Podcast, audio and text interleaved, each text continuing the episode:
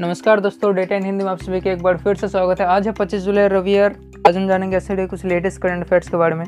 तो चलिए बिना वक्त गवाए शुरू करते हैं आज के कुछ top current affairs question number one Tokyo Olympic 2020 में भारत को कितने पदक मिले हैं? आंसर है एक। Question number two Tokyo Olympic 2020 में भारत के किस खिलाड़ी ने सिल्वर मेडल जीता है? आंसर है मीराबाई चानू ने। Question number three Mirabai Chanu ने यह पदक किस खेल में जीता आंसर है उनचास किलोग्राम भार वर्ग की महिला वेट लिफ्टिंग में। क्वेश्चन नंबर फोर अब तक टोक्यो ओलंपिक 2020 में सबसे ज़्यादा पदक किस देश ने लिया है? आंसर है चीन। क्वेश्चन नंबर फाइव चीन ने टोक्यो ओलंपिक 2020 में अब तक कुल कितने पदक जीते हैं? आंसर है तीन। Question number six Bharat New Zealand के पहले हॉकी मैच में किसने जीत दर्ज की? आंसर है भारत ने। क्वेश्चन नंबर सेवन भारत की कौन सी पेट्रोलियम कंपनी ने व्हाट्सएप और मिस्ड कॉल के ज़रिए सिलेंडर बुक करने की सर्विस चालू की है? आंसर है भारत गैस इंडियन गैस और एचपी गैस ने क्वेश्चन नंबर एट हाल ही में किस देश ने भारत को ऑक्सीजन भेजा है? आंसर है बांग्लादेश ने question number nine Madhya Pradesh की राजधानी क्या है? आंसर है भोपाल क्वेश्चन नंबर टेन हाल ही कहाँ रेल कोच रेस्टोरेंट की शुरुआत हुई? आंसर है भोपाल क्वेश्चन नंबर इलेवन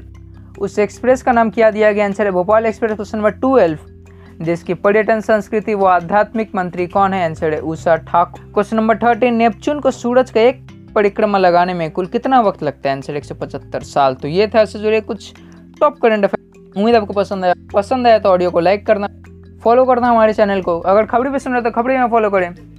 हम मिलता आपसे फिर किससे नई ऑडियो में। तब तक लिए नमस्ते